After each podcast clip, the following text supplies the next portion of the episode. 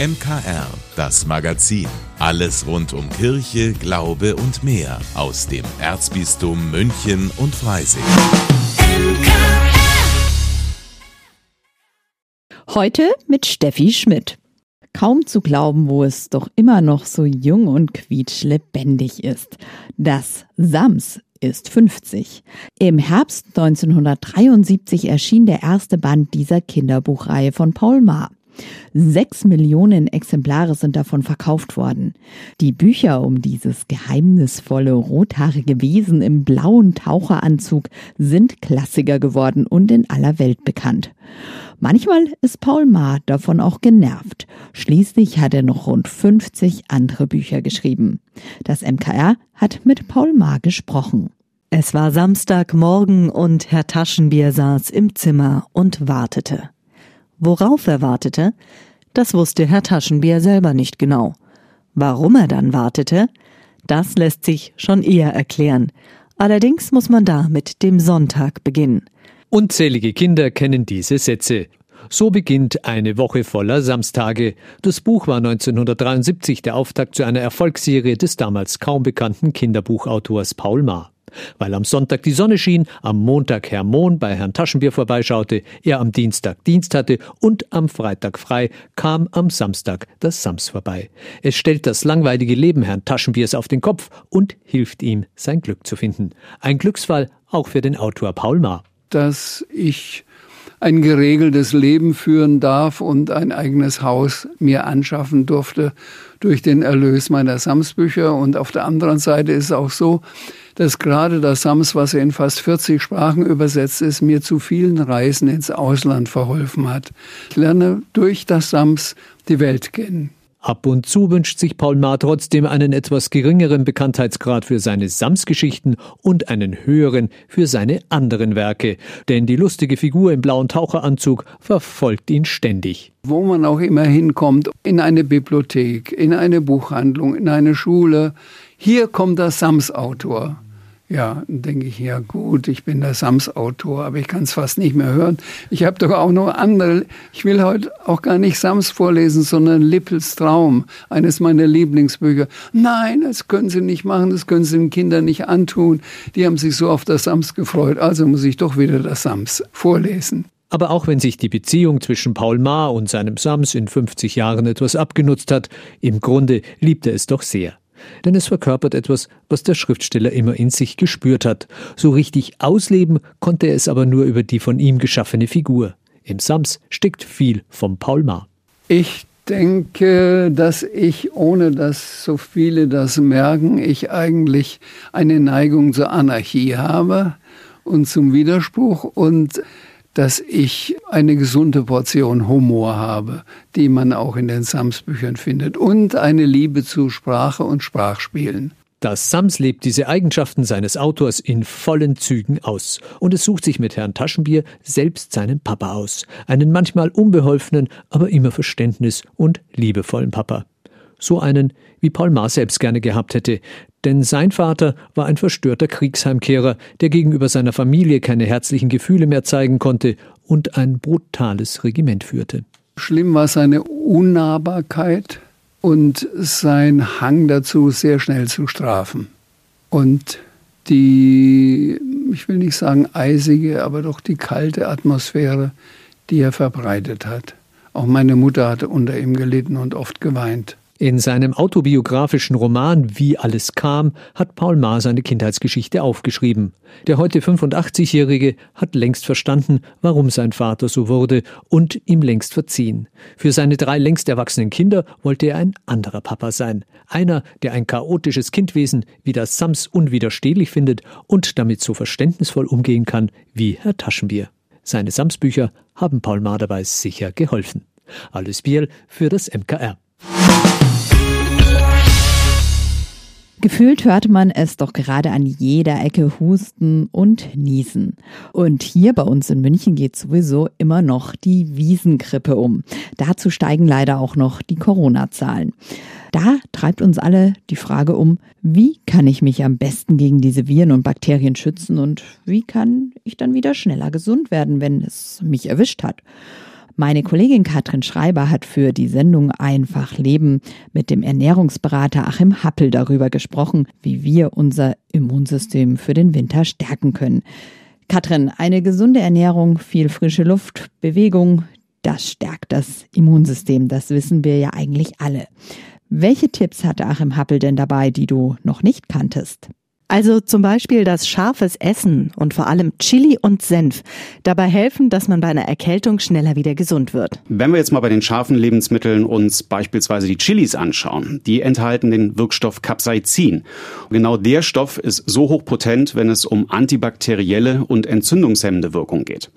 Als Folge der empfundenen Schärfe werden dann auch außerdem unsere Schleimhäute stärker durchblutet. Und diese Durchblutung fördert natürlich auch die Immunabwehr. Und ein weiterer Tipp von Achim, um schneller wieder gesund zu werden, war zum Beispiel Thymian-Tee zu trinken.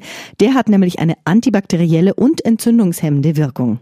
Das sind schon mal gute Tipps für eine schnellere Heilung, aber eigentlich will ich ja gar nicht erst krank werden. Wie bekomme ich denn ein richtig gutes Immunsystem? Also wie du auch schon gesagt hast, eine gesunde Ernährung ist natürlich das A und O. Vor allem aber auch deshalb, damit wir eine gesunde Darmflora haben. Die ist nämlich ganz entscheidend für ein gesundes Immunsystem. Zusätzlich kann man den eigenen Stoffwechsel noch mit Zink unterstützen. Das nehme ich sehr gerne, weil das hat eine sehr gute Eigenschaft. Äh, wenn man das als Brausetablette auflöst, kommt meistens mit Vitamin C, E im Kombi und damit dann gurgelt. Und durch dieses Gurgeln entsteht eine mechanische Barriere zwischen Schleimhaut und dem Krankheitserreger. Und generell wirkt Zink entzündungshemmend, auch wenn man nicht damit gurgelt, sondern nur Kapseln zu sich nimmt. Danke dir, Katrin. Und noch viel mehr Tipps für ein gutes Immunsystem und eine schnelle Genesung bei Erkältungen gibt es heute Abend gleich nach dem Gottesdienst in der Sendung Einfach Leben mit Katrin Schreiber und dem Ernährungsexperten Achim Happel. Außerdem natürlich überall da, wo es Podcasts gibt.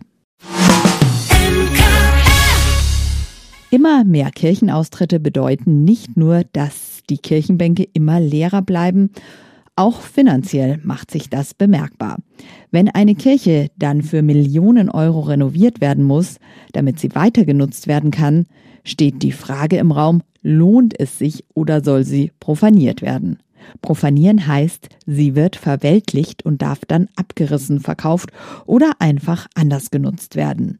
In Ebenhausen steht genau das jetzt in St. Benedikt bevor. Meine Kollegin Maria Ertel war vor Ort, um die Hintergründe zu erfahren. Hier der Wasserschaden, da Asbestbelastung im Dach und eine neue Heizung wäre auch fällig. Es würde Millionen kosten, um weiterhin in St. Benedikt Gottesdienst feiern zu können. Deswegen wird die Kirche profaniert. Zur Umnutzung oder zum Abriss.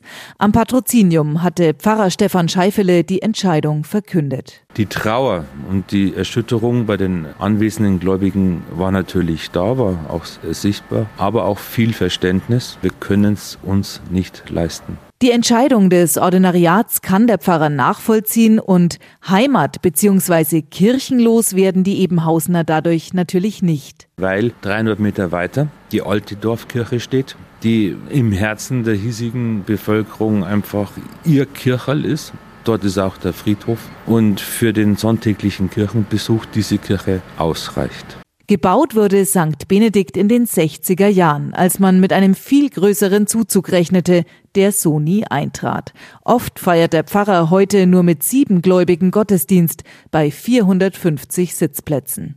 Natürlich löst es Depressionen aus. Sowohl bei den Gläubigen als auch bei mir.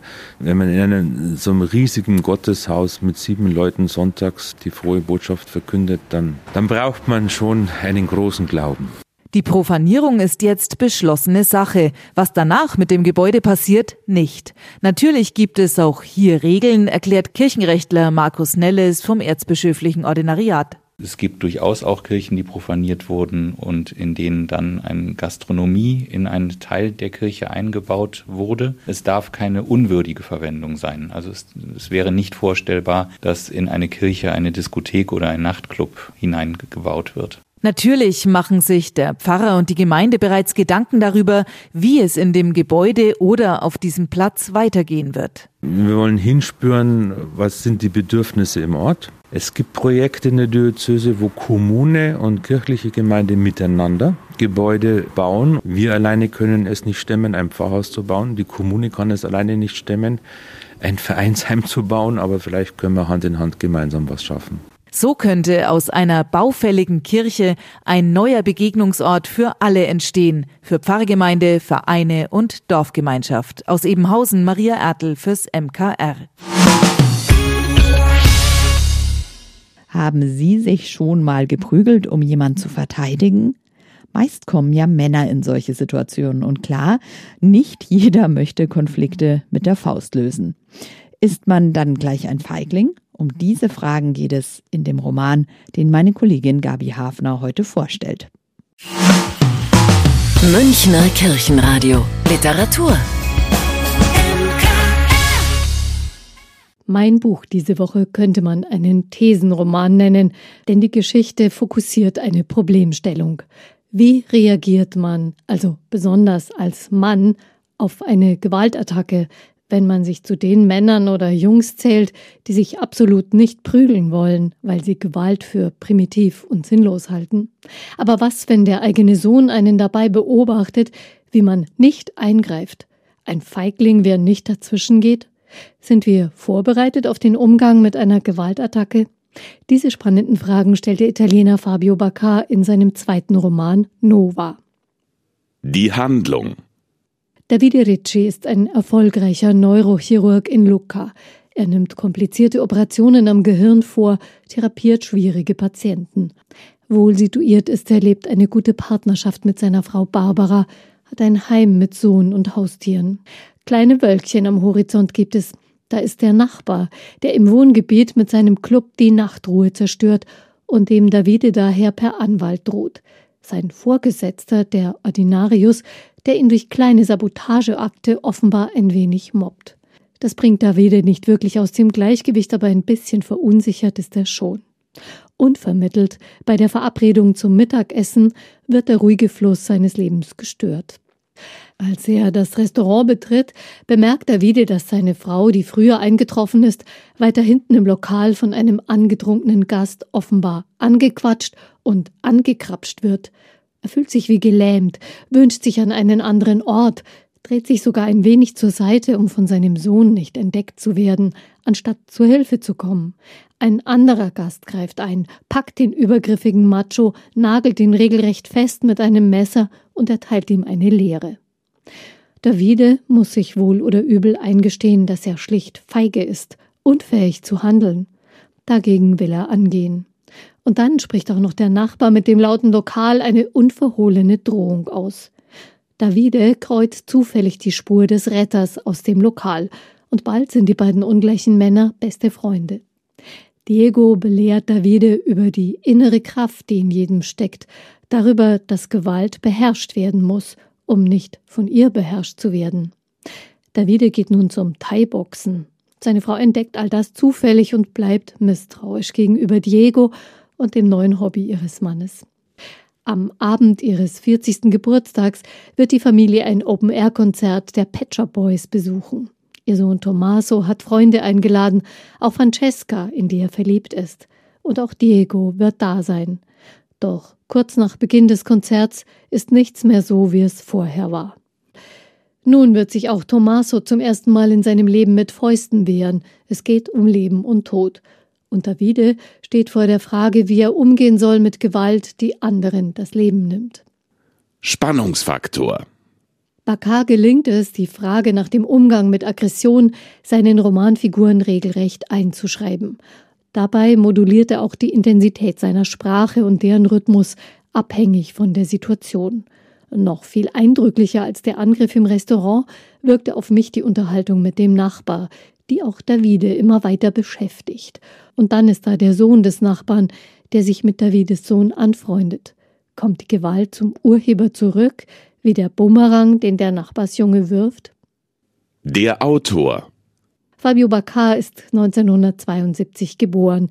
Er hat einige Jahre als Journalist gearbeitet, bevor er 2019 seinen Debütroman Benevolenza Cosmica veröffentlichte der in Italien sehr gut ankam. Baccars zweiter Roman Nova wurde unter anderem für den wichtigsten italienischen Buchpreis, den Premio Strega, nominiert und ist nun auch auf Deutsch erschienen. Fazit In Nova geht es um Gewalt, wie sie in den Alltag unvermittelt hereinbrechen kann oder plötzlich in einem öffentlichen Raum. Wie eine Nova, ein plötzlicher Helligkeitsausbruch eines Sterns. Obwohl wir mit vielen Formen von Gewalt konfrontiert sind, die Medien voll davon sind und mit Erklärungen zum Hintergrund solcher Taten, wird die Seite der persönlichen Reaktion wenig beleuchtet. Und genau auf die richtet Fabio Baccar seinen Roman Nova. Erschienen ist das Buch im Münchner Antje Kunstmann Verlag. Sie können es kaufen in der Buchhandlung Michaelsbund oder online auf michaelsbund.de. Vielen Dank, dass Sie sich unseren Podcast MKR, das Magazin des Münchner Kirchenradios, angehört haben. Wir freuen uns, wenn Sie unseren Podcast abonnieren und in der Podcast-App Ihrer Wahl bewerten. Am liebsten natürlich mit fünf Sternen. Wir haben auch noch viele andere schöne Podcasts. Diese finden Sie unter münchnerkirchenradio.de und überall, wo es Podcasts gibt. MKR. Wir machen Ihren Podcast. MKR. Mehr Tiefgang für den Süden.